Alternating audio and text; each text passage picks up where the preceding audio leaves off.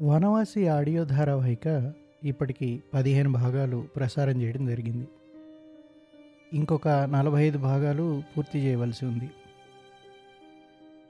దాదాపు వందేళ్ళ క్రితం ప్రచురింపబడ్డ వనవాసి నవల మానవుడికి ప్రకృతికి మధ్య మారుతున్న సంబంధం గురించి ఒక రచయిత స్పందన.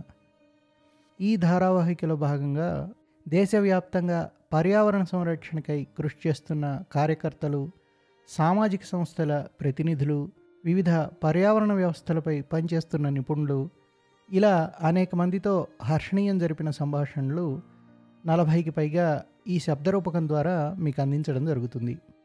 హర్షణీయంలో ఇప్పటిదాకా ఛత్తీస్గఢ్లో హస్దేవారణ్యంలో జరుగుతున్న కోల్ మైనింగ్ వాటి దుష్ప్రభావాలు దాన్ని ఆపడానికి తాము చేస్తున్న ప్రయత్నం గురించి శ్రీ ఆలోక్ శుక్లా గారు నదుల పునరుజ్జీవనంపై మౌలిక్ సిసోదియా గారు వనవాసీ నవలపై తనదైన విశ్లేషణతో సత్య శ్రీనివాస్ గారు తెలుగు రాష్ట్రాల్లో ఆదివాసీ హక్కుల గురించి ఈఏఎస్ శర్మ గారు శక్తి ఫౌండేషన్ శివరామకృష్ణ గారు ఆదివాసీ జీవితాలపై పతంజలి శాస్త్రి గారు మాడాడవుల పరిరక్షణపై కృషి చేసిన తూపల్లి రవిశంకర్ గారు హర్షణీయంలో ఇప్పటిదాకా మనతో మాట్లాడడం జరిగింది.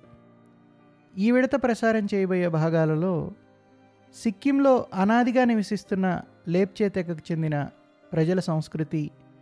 అక్కడి తీస్తా హైడ్రో డ్యామ్ కట్టడాల వల్ల వారు పడుతున్న ఇబ్బందుల గురించి మయాల్మిత్ లేప్చే గారు హిమాలయ పర్యావరణ వ్యవస్థ ప్రత్యేకత మానవ కట్టడాల వల్ల అక్కడ ఏర్పడుతున్న ప్రమాదకర పరిస్థితులపై మాన్సీ అషేర్ గారు అలానే అరుణాచల్ ప్రదేశ్లో జరుగుతున్న కోల్ మైనింగ్పై పోరాడుతూ కాల్పులకు గురైన యాగ్నెస్ కార్ష్లింగ్ గారు మనతో మాట్లాడతారు.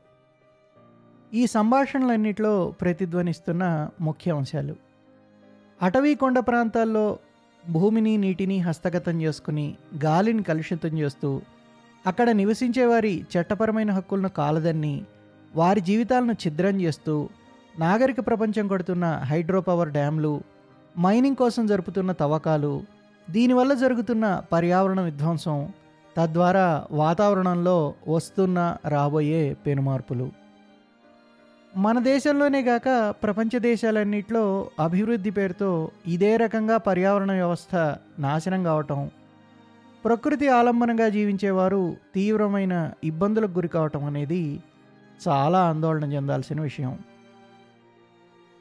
వనవాసి నవల్లో వందేళ్ళ క్రితం ప్రస్తావించిన పర్యావరణ సామాజిక అంశాలను ఇప్పుడున్న పరిస్థితులకు అన్వయించడం ఈ శబ్దరూపకం ద్వారా హర్షణీయం చేస్తున్న ఒక ప్రయత్నం.